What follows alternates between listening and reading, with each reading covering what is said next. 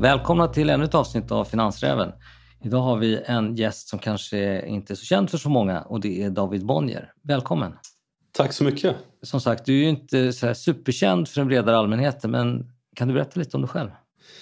Jag är en utlandssvensk. Mina föräldrar flyttade till Frankrike innan jag var född. Så jag är född i Paris, bodde där i 18 år. Och sen flyttade jag till Amerika där jag pluggade i Colorado. Och sen jobbade i finans i New York i fem år. Och sen vidare till Hongkong och sen eventuellt till London um, där jag jobbade på en short only-fond år 2006 till 2012. Och sen eventuellt hamnade tillbaka till Sverige, eller tillbaka, hamnade till Sverige 2015 för att jobba på Carve Capital, vilket är en av fonderna på Brummer Partners. Och min fokus hela den tiden var short selling. Det vill säga att hitta bolag där vi trodde att aktiepriserna skulle gå ner, där vi skulle tjäna pengar på det. Och där var jag i tre år och lämnade 2018 där fokusen plötsligt tog en hel vändning och mitt intresse landade i cannabisvärlden. Och det är väl två skäl till det. En är att som shortseller så har jag alltid varit väldigt skeptisk som person och 2017 så började jag titta på sektorn som jag tyckte hade stigit alldeles för snabbt och för mycket och då var det riktigt stora bolag som vi började titta på att blanka. Alltså Canopy och Aurora Cannabis och ett par stycken andra. Så vid slutet på Carve så spenderade jag två till tre månader bara att titta på sektorn, prata med bolag, prata med analytiker. Och förstod rätt snabbt att ja, eh, värderingsmässigt så var det bolag som kanske var intressanta att blanka. Men att blanka bolag bara på grund av värdering är rätt svårt. Ja, hur gör man för att blanka? För det är ju inte, är man lång mm. så per definition får man ju ändå en typ av tillväxt i ekonomin med sig. Ja. ja, men jag tror att det är väl massa olika parametrar. Men första är att Alltså jag jobbade på Chemicals Associates som är den största short only-fonden och på peaken när jag var där så hade vi nästan 8 miljarder dollar i assets. Och vi hade ungefär tre till fyra olika kriterier när vi tittade på bolaget. En var aggressive accounting där bolag var väldigt aggressiva i hur de räknade hem deras vinst. Och det är rätt enkelt att göra när man använder liksom olika metoder med balansräkningen och allting. Och eh, det var rätt enkelt att analysera. Det andra var fads, eh, consumer fads. Betydligt svårare att blanka sådana bolag. Då skulle jag nästan kunna lägga cannabisaktierna i, i fads-kategorin. Och det svåra med det är att man vet aldrig riktigt när det bryter. Det som är mode igen. Det som är mode, exakt. Så det är en annan kategori. Det andra är boomstack och bust. Och det är oftast då sektorer som helhet, inte bara enstaka bolag, men sektorer som har bildats upp och haft väldigt stark tillväxt med hjälp av oerhört mycket skulder. Så att när vi tittade på till exempel bostadskrisen i Amerika så kunde vi analysera liksom att hela dominoeffekten började då med att det här är en bubbla, it's not sustainable. Developers kommer vara först att gå ner Sen så kommer bankerna, sen så kommer construction equipment companies. Så att under hela cykeln, det vill säga början på 2016, 17, 18 så tjänar vi pengar i alla de här tre åren. Alfamässigt. Men det är ungefär de tre kriterierna vi tittade på. Och den andra saken jag skulle säga då är att när min gamla chef Jim Chanos lanserade Kinnico, det här var 1985 med pengar från George Soros så får man komma ihåg att när du lånade en aktie för att sen sälja den vidare, för att blanka alltså, då hade du cash då från försäljningen som var på bank så du tjänade 6 på de här pengarna. Så du hade medvind med dig hela tiden på 6 så att du hade en alfa som inte riktigt var en riktig alfa. Så att när man tittar på i snitt på de som är riktigt duktiga på att blanka över tid, från till exempel 85 hela vägen till nu, så har man sett att alfa generation från en sån strategi har sjunkit över tid. Så att, att vara short seller idag när räntan är på nästan noll och allting flyger upp i luften, det är såklart väldigt svårt. Mycket svårare idag skulle jag säga än vad det var för ja, 25-30 år sedan. Men i alla fall, väldigt unik sätt att investera och ändå inte så många som gör det faktiskt. Så och nu har du fokat på cannabisaktier. Yes. Berätta lite. Vad har fått dig att gilla den här sektorn? Ja, som sagt, så att först så tittade jag det här som en short och sen när jag började prata med bolagen så insåg jag rätt snabbt att den underliggande marknadsfundamentalen var otroligt starka.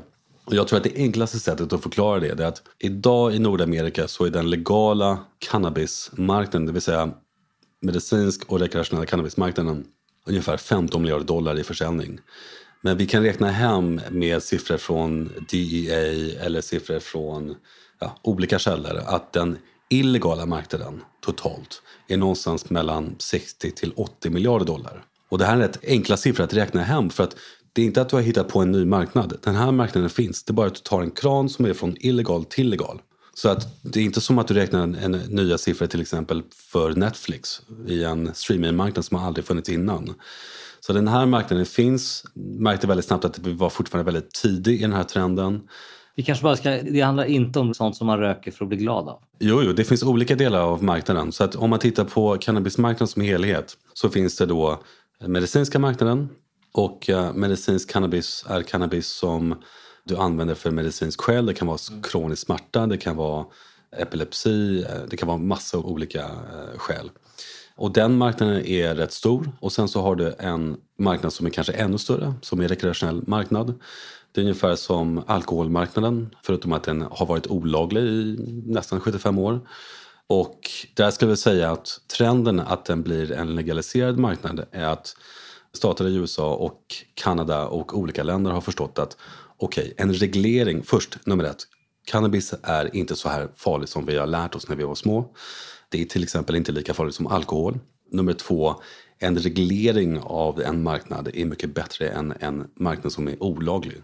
Ett exempel, om man tar staterna i USA som har legaliserat cannabis så har vi sett trender att bruk har gått upp i snitt lite. Missbruk har inte gått upp överhuvudtaget. Men det viktigaste kanske är att bruk från de som är under då 21 år gammal, där man inte får köpa, alltså adolescent use, har gått ner rätt radikalt i de eh, staterna som är legaliserat.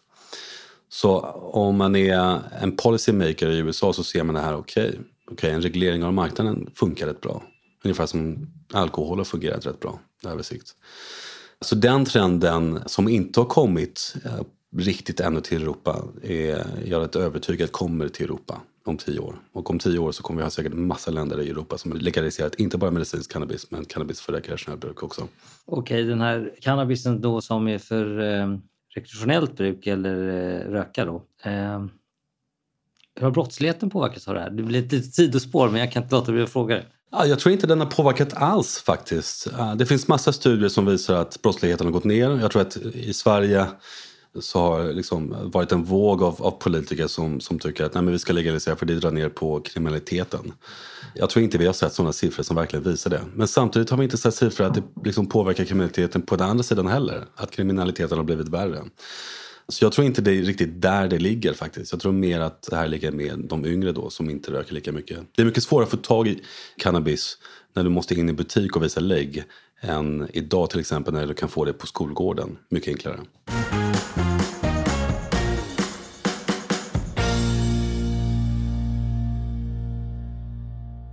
Intressant iakttagelse.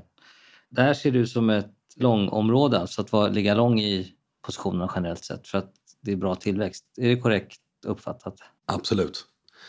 Så vi, vi startade ett investmentbolag, Enexis, 2018 och tog in en, en väldigt tidig runda för att investera framför allt i Europa. Och vår mandat är framför allt att investera i medicinsk cannabis. Alltså mindre känsligt här för svenska investerare. Och dessutom så finns det inte rekreationella bolag att investera i Europa än så länge. Så det har varit vår huvudfokus. Och tittar vi på Europa, så att om legala marknaden i Nordamerika har vuxit till 20-30% av den totala legala och illegala marknaden så har vi i Europa kommit fram till, jag vet inte, kanske 5 procent. Så marknaden i Europa är väsentligt längre tillbaka än vad det är i USA. Jag skulle säga att vi är kanske sju år senare än vad det är i USA. Så vi är mycket tidigare här, vilket gör att bolagen som vi har investerat i här är framförallt privata. För det finns inga börsnoterade bolag i Europa. Det finns inga sådana bolag som är tillräckligt stora för att komma och börsnoteras. Vi har sett några mindre, till exempel Stena Care som noterades på Spotlight och nu över till, ehm, till Nasdaq i, i Köpenhamn men fortfarande väldigt litet bolag. Men vi har investerat, vi började investera i 2019 och har investerat i mer än, än 13 bolag, av vilket 9 är i Europa. Och det är framförallt då medicinsk cannabisbolag, CBD-bolag. CBD är en annan kategori av um, cannabismarknaden. Och CBD, om ni inte vet vad det är, är en extrakt från eh, cannabis sativa-plantan som du inte får rus av. Och det är inte beroendeframkallande men det ger ett lugn i kroppen. Jag har använt det väldigt länge för att sova på nätterna vilket gör att, att jag kan sova genom hela natten vilket jag har haft svårt i, i, i flera år. Så där har vi investerat i två svenska CBD-bolag. Vilka är det? En som heter Mental Wellness som grundades av uh, Josefin Landgård, en av grundarna av Kry. Och hon startade bolaget för lite över ett år sedan och eh, har ett väldigt starkt team och lanserar nu i Sverige kosmetiska produkter med CBD och har investerare, stora investerare som eh, Sofia Benz och eh, Kristina Stenbeck, ja, en hel del massa andra. Och sen ett annat bolag som heter Hemply Balance som var en av våra första investeringar som vi gjorde faktiskt innan vi startade Enaxis. Och det bolaget är på väg att noteras här i Sverige och det kommer hända nästa år så det är väldigt spännande. Och de fokuserar på CBD-olja som de säljer i övriga Europa och sen här i Sverige har de intima kosmetiska produkter. Vilket ni får se senare nästa år vad det är för något. Men väldigt spännande produkter. Och sen har vi investerat i ett danskt bolag som heter Octadin som är ett eh, bolag som forskar och producerar cannabinoider och, och psilocybin, alltså magic mushroom med hjälp av en fermentation-process. Så väldigt spännande bolag. Ja, i alla fall en, en rad privata bolag. Vad kan man säga om tillväxt för den här typen av bolag? Generellt sett branschen? Om vi tar ett exempel på en marknad som är framför oss, till exempel Nordamerika, så kan vi se att Total omsättning för cannabisindustrin i Amerika har vuxit från 5 miljarder dollar till 20 miljarder dollar från 2015 till 2020. Det har varit oerhört stark tillväxt. Och i Europa i år så kommer vi ha en total omsättning i cannabis, medicinsk cannabis och även rekreationell cannabis från Holland på en miljard. Så att vi tror att den här marknaden kommer växa till ungefär någonstans mellan 7 till 10 miljarder vid 2025. Så det är en asvärt stark tillväxt framöver. Vad tittar du på när du investerar i sådana här bolag? De bolagen vi har investerat i Europa, det vill säga privata bolag, så tittar vi på vad i värdekedjan det befinner sig. Och jag tror att när vi började titta på industrin så, så tittade vi på det här ungefär som ett agricultural värdekedja, det vill säga input och sen produktion och sen processing och sen produkter, distribution och brands. Och den delen av värdekedjan som vi har undvikit än så länge har varit produktion. För att vi har en tes där att producera cannabis kommer vara ungefär samma sak som att producera majs till exempel. Det vill säga rätt låga marginaler, volatila priser och eh, inte en sån här jätterolig del av värdekedjan att vara investerad i. Eh, än så länge så har vi haft fel, det vill säga att de som har producerat eh, eller producerar cannabis, medicinsk cannabis i Europa har haft alldeles för mycket demand, väldigt fina priser och väldigt höga marginaler. Och det kommer säkert fortsätta ett tag till. Men jag tror att om man har tio års sikt så är kanske den delen av, av värdekedjan man, man kanske inte vill investera alla sina pengar i. Men det som vi har tittat på är framförallt eh, vad vi kallar för vertically integrated bolag, det vill säga bolag som kanske producerar men också har olika delar av värdekedjan, framförallt distribution. Och när vi tittar på de här bolagen, eftersom de är så tidiga så är det väldigt stort jobb att titta på själva teamet. Att se till att det är riktiga personer. Vi gör oerhört mycket reference checks. Vi har skapat ett väldigt starkt nätverk i Europa i de senaste två åren så när vi tittar på bolag nu så ringer vi deras konkurrenter, vi ringer deras gamla kollegor och vi ringer konsulter. Alltså vi ringer så många vi kan för att få reda på om det här teamet är, är absolut ett bra team. Och jag tror att det är inte bara att det är ett tidigt skede i den här branschen i Europa men det är också cannabis. Så att att vara komfortabelt med teamet är tror jag, en väldigt viktig del av det här. Och sen det andra det är att förstå regelverk, jätteviktigt. Vad är vi i regelverket? Regelverk för CBD i Europa har varit väldigt jobbig. Det ändras hela tiden. Det går framåt men långsamt. Och det tredje är väl att förstå vad är som vi kallar the addressable market i just den kategorin. Så att vill de sälja CBD i England, hur stor är den marknaden? Hur stor kan den bli? Vad har de för marknadsandel? Och ibland är det svårt att veta för att den marknaden har inte skapats ordentligt än. Men när det gäller medicinsk cannabis så kan vi räkna hem det rätt, rätt mycket. Att använda oss av siffror per capita till exempel från Kanada och titta på Europa och säga att men, det här teamet är alldeles för ambitiöst, det här funkar inte. Så generellt som marknaden man ändå ska försöka sätta ner foten, är det 15 procents årig tillväxt, är 10 eller? Nej, nej, långt, långt, långt högre än det. Jag tror att om man tittar på kanadensiska bolag, speciellt de som är börsnoterade, där är tillväxten kanske någonstans mellan 0 till 50 beroende på vilket bolag du tittar på. Och det är för att den låga tillväxten är mer för att Kanada har kommit rätt långt alltså i deras penetration av, av cannabis överlag.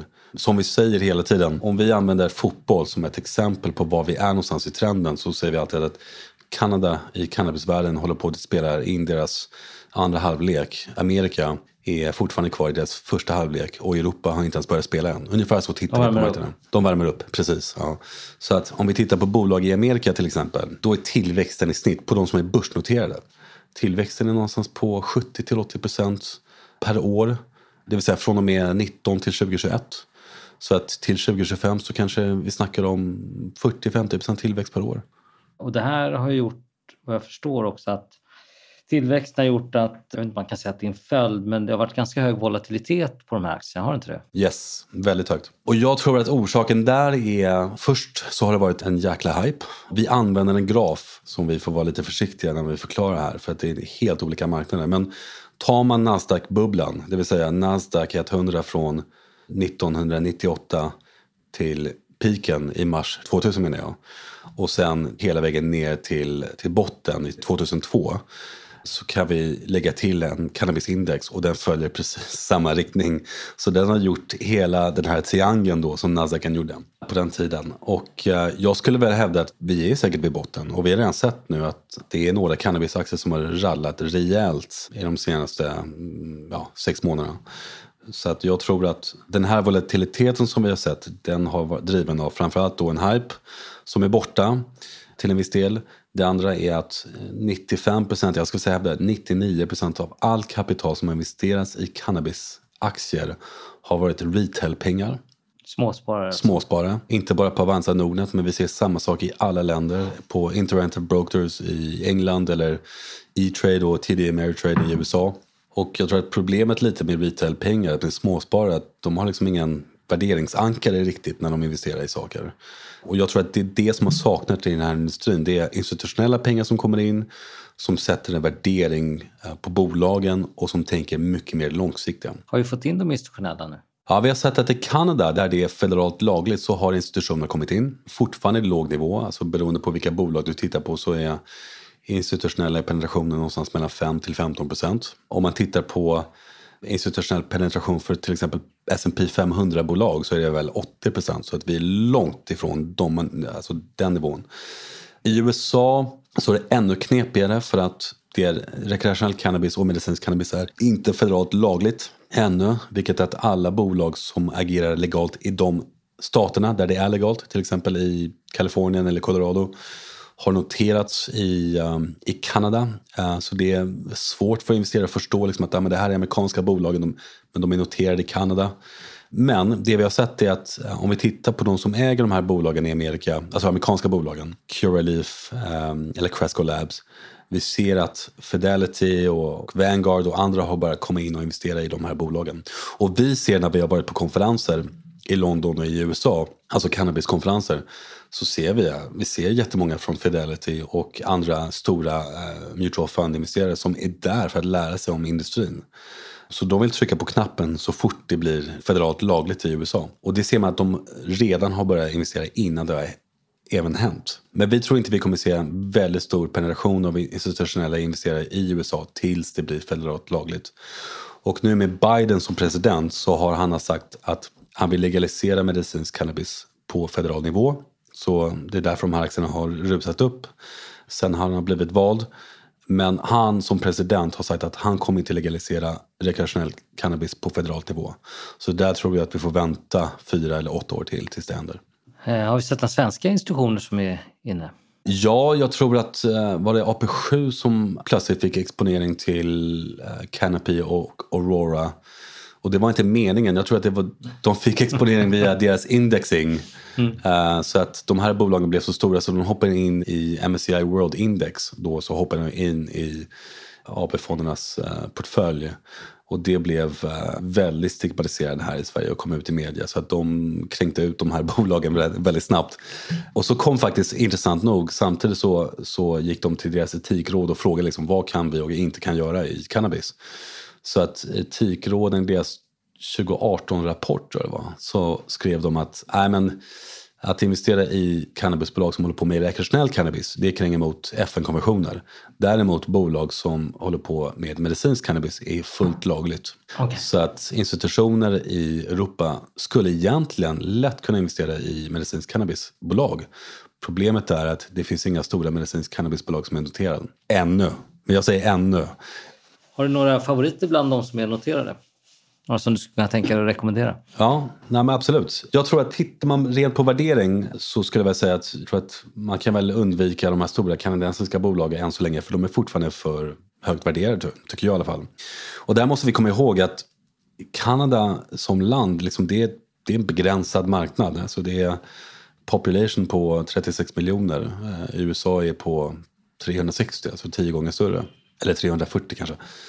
Så jag tror inte Kanada är så väldigt intressant som land att investera i. Det finns säkert flera mindre bolag som är, som är kanske roliga att investera i med, med mycket mindre värderat. Men jag skulle väl säga att de som, man, som jag tycker är spännande kanske det är, det är de obvious stora amerikanska bolagen. Och då snackar vi om till exempel Curaleaf som nu har gått upp jättemycket så inte lika billigt som det var innan. Jag tror handlar på 15 gånger nästa års ebitda. Omsättningen växer med 60-80% per år. Mitt favoritbolag är kanske ett bolag som heter Cresco Labs. Mindre bolag.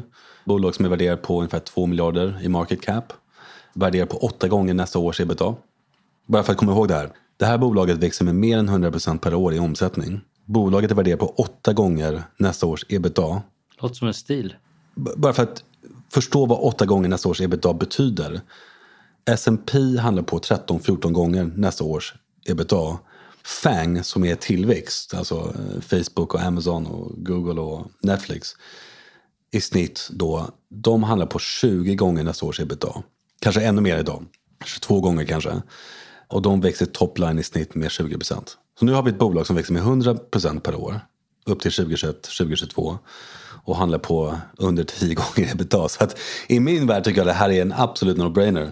I alla fall, jättefint bolag. Ett annat bolag som jag älskar är ett bolag som har stor exponering till Florida som heter Trueleaf. Um, också växer väldigt snabbt och har högsta marginalerna i hela industrin. På ungefär 40 ebitda-marginal. Och måste bara upprepa att de här bolagen de har positivt kassaflöde, positiv ebitda-siffror. Vilket är rätt Ja, det är bra med kassaflödet. Mm, exakt. Alltså de tre bolagen gillar jag. Det finns en hel del andra men det är de tre största som jag gillar. Superintressant. Du, eh, är det något mer som vi ska beröra tycker du innan? Vi får ofta en fråga om men, hur kan jag investera i cannabis här från Sverige? Sverige är så, vi har en så stigmatiserad syn på narkotika och cannabis. Och det enda jag skulle vilja säga är att jag tror att Först som sagt så, så har vi faktiskt i vår investmentbolag så har vi ingen exponering till rekreationell cannabis. Jag tror över tid att, att det kommer förändras. Vi ser till exempel att Holland har nu startat deras pilot program för att starta offentlig kommersiell produktion av cannabis.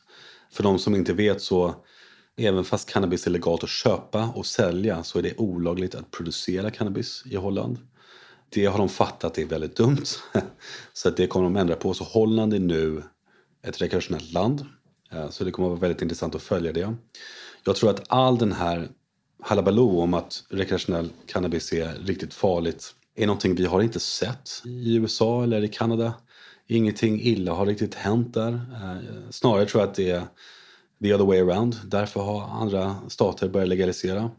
Om det vi såg i den här uh, election-cykeln i USA det är att eh, det har varit väldigt kontroversiellt med Trump och Biden. Det som har varit helt okontroversiellt är att det är fem stater som röstade om att legalisera cannabis och alla röstade igenom det utan problem. Så där finns det in, liksom ingen större controversy. Så jag tror, att, jag tror inte vi har ett problem att titta på en marknad som den är. Som sagt, vår fokus har varit medicinsk cannabis och Europa. Det kommer fortsätta vara det. Och jag tror att, att investera från Sverige till resten av Europa det är också liksom en annan fråga som ställs till oss ofta. Hur kan ni veta om cannabismarknaden när ni sitter i Sverige som är så konservativt? Och jag tror inte det har varit något problem alls. Jag tror att det är den nya världen, speciellt nu i corona, så har vi tagit alla våra möten med massa bolag runt hela Europa. Spanien, Tyskland, Grekland, England framförallt via Zoom och det har inte varit ett problem. Jag tror att det har varit helt okej. Okay. Och den andra saken jag skulle vilja säga är att jag tror att det som har saknats här i Europa det är eh, notering av ett riktigt medicinskt cannabisbolag. Så att vi, vårt största innehav idag är ett medicinskt cannabisbolag som heter EMAC uh, Life Sciences som är ett Londonbaserat medicinskt cannabisbolag, vertically integrated och det är det absolut största uh, medicinskt cannabisbolaget i, i Europa som inte är statligt ägt. Och den är på väg till att noteras nästa år och de har haft svårt att um, att förhandla med AIM och med London Stock Exchange för att inte gå in i detaljerna med regelverket där när det gäller att notera någonting som har att göra med narkotika är väldigt svårt.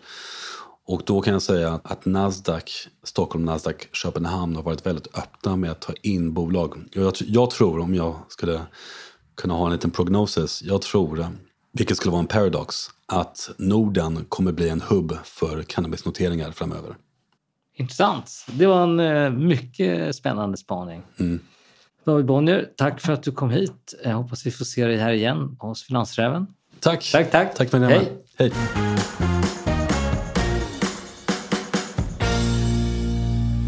Finansräven har ytterligare en gäst eh, idag och det är Magnus Stewart, VD på Imsys, ett bolag som nu ska ta in nästan 18 miljoner kronor och sen lista sig på NGM-börsen. Magnus Stewart, vad är Imsys? Imsys är ett svenskt teknik och teknologibolag som har en teknik för att konstruera mikroprocessorer som vi bedömer jätteintressant när det gäller just AI-tillämpningar. Och innan ni lägger på för att ni tycker att det här verkar helt omöjligt, hur ska lilla Imsys kunna konkurrera med de amerikanska jättarna? Vi ska ju försöka undvika det. Intel och Nvidia och ARM, allt vad de nu heter, de är extremt duktiga på det som vi har konsumerat av elektronik för laptops och för mobiltelefoner och servrar och sådana saker. Men AI kräver en helt annan typ av hårdvara, en annan typ av processorer än vad så att säga, dagens mobiltelefoner gör. Och då tror vi att det finns goda möjligheter för oss att sälja vår teknik eller att någon fastnar för att helt enkelt samarbeta med oss bland de som är etablerade idag. För att vår erfarenhet på det här området är betydande, precis som de har sin tunga erfarenhet på ett annat område.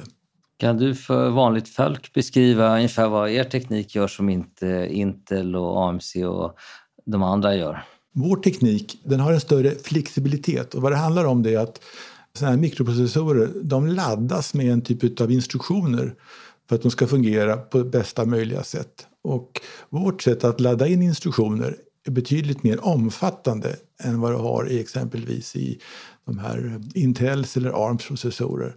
Och det gör att vi kan eh, ladda upp vår processor på ett sådant sätt att den fungerar väldigt bra för en specifik tillämpning. Vi kan sedan ändra den där tillämpningen blixtsnabbt. Vi har flexibiliteten. Det är vårt konkurrensmått. Sen har vi dessutom en betydligt lägre energiförbrukning än den traditionella typen av processorer. Och det ger oss en möjlighet att konkurrera i områden där det är viktigt med energisnålhet. Typ en bil, typ en, alltså om du har en säkerhetsprodukt, ett lås i en dörr exempelvis. Där får du inte dra för mycket energi att räkna ut vem det är som ska på väg in genom dörren. Så vilka branscher och typ av kunder kommer ni ha? Jag ser stora möjligheter när det gäller bilindustrin och då framförallt kring självkörningsteknologier. Vi ser möjligheter när det gäller säkerhet, lås, olika typer av tillämpningar där man har biometri, alltså ansiktsigenkänning eller andra sådana saker. Vi ser möjligheter när det gäller avancerade datahallsapplikationer där du ska processa bara AI. En datahall i anslutning till ett sjukhus där man ska undersöka någon form av medicinska gränssnitt, göra bildigenkänning eller någonting. Där kan vi funka bra. Det, det kanske är de viktigaste grupperna för oss just nu. Har ni kunder redan idag? Eller? Vi har kunder redan idag. Vi har en kund i USA, vi har en kund i Norge. Vi har också kommit långt i dialogen med ett antal ledande aktörer inom både automotive och inom eh, säkerhetsområdet. Fortfarande är ju omsättningen relativt låg. Hur stor är den och vad kan man vänta sig nästa år? Det är en mycket blygsam omsättning. Den ligger i ett par miljoner på årsbasis.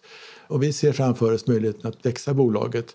Men det kommer att ta oss åtminstone två år. Det finns en möjlighet att vi kan åstadkomma större resultat tidigare och det beror på ett specifikt projekt som vi har i, i Kina. Men eh, två till tre år så har vi goda avkastningar. Kan man kalla det för någon typ av snilleföretag med patent och annan intellektuella rättigheter i botten? Ja, det kan man nog göra. Samtidigt som man kan säga att det här är ju frukten av ett väldigt långt utvecklingsarbete. Det här bolagets historik går tillbaka till 80-talet. Och eh, snillet finns. Han finns fortfarande med i vår organisation och är en herre på ja, lite över 75 år gammal. Skarp som en kniv och ytterst viktig för bolagets utveckling. Men det arbete han har lagt ner sedan 80-talet finns med oss och är på olika sätt betydelsefullt för att bolaget ska kunna nå de mål vi har satt upp. Och då har ni hållit på sedan 80-talet. Vad är det som talar för att just nu blir det er eh, tid i solen? Det är ganska enkelt. AI ställer helt andra krav på den här typen av teknik än mobiltelefonerna, laptopsen och servrarna som finns här ute. Och det är vår möjlighet. Så uh, den som eventuellt funderar på det här och investerar i bolaget, när kan man vänta sig att omsättningen tar fart ordentligt? Jag säger två till tre år har vi fart på det här. Om ni nu är så vassa som du säger, eh, vad är det som inte talar för att de stora jättarna ska lägga ett bud på bolaget? Det kan de väl alltid göra. Det är kanske ett av skälen till att vi vill ha bolaget noterat. Därför då får vi en möjlighet att få en riktig värdering på bolaget. Och vi får också en synlighet. En av mina kollegor brukar säga att eh, IMSIS är en av världens bäst bevarade hemligheter. Och då menar han inte bara bolaget utan tekniken i första hand. Och en notering ger för oss en möjlighet att bli synliga, både för våra kunder och för andra som kan vara intresserade av oss och inte minst också för att kunna attrahera mycket kompetent personal. För är man inte synlig som exempelvis man kan bli när man är noterad så är det svårt att attrahera bra människor. Kanske någon lyssnare som vid det här laget undrar vem Magnus Stewart är och vad du har för bakgrund. Kan du berätta lite om dig själv? Ja, jag har en hyfsat lång bakgrund. Jag har jobbat i svensk industri, jag har jobbat mm, som managementkonsult men i slutet på 90-talet så jag har jag jobbat med olika typer av venture och venture capital-projekt. Eh, jag har jobbat tillsammans med eh, finansmännen Sven Hagström och Mats Kriberg under en period, 98 till 2000. Och jag jobbade på Kustos tillsammans med Christer Gardell mellan 2000 och 2002. Sen har jag varit relativt självständig sedan dess. Haft samarbeten med ett antal olika riskkapitalbolag. Jag har varit vd för ett annat NGM-bolag som heter Ginger Oil 2009 till 2012. Och jag har jobbat i eh, ett noterat bolag som heter Lightlabs styrelse 2010 till 15 så, här. så jag har en relativt omfattande erfarenhet av att jobba med bolag i här, tidiga skeden. Och jag är idag engagerad i Imsys fullt ut och har varit vd i bolaget sedan i januari 2020. Äger du några aktier i bolaget? Ja, jag har en post som ligger någonstans kring, jag tror att jag äger en 5-6 procent i bolaget.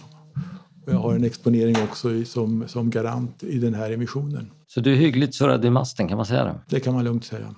Hur skulle du beskriva Imsys som aktie? Vad kan man förvänta sig av den i en portfölj? Imsys är en aktie som kan, kan säga, bli, bli väldigt intressant i kraft av att större fokus läggs på hårdvara. Jag tror nämligen att det vi står inför ett, säga, ett, en förändring.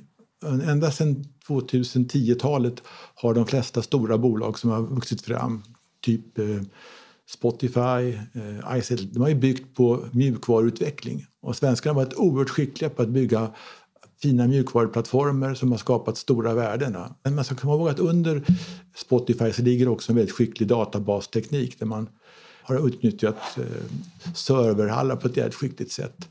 AI kommer att ställa helt andra krav på, på hårdvaran och det kommer att komma ganska snabbt. För att ska du kunna utveckla AI så måste du ha andra typer av hårdvarulösningar för att kunna bygga de här applikationerna på rätt sätt.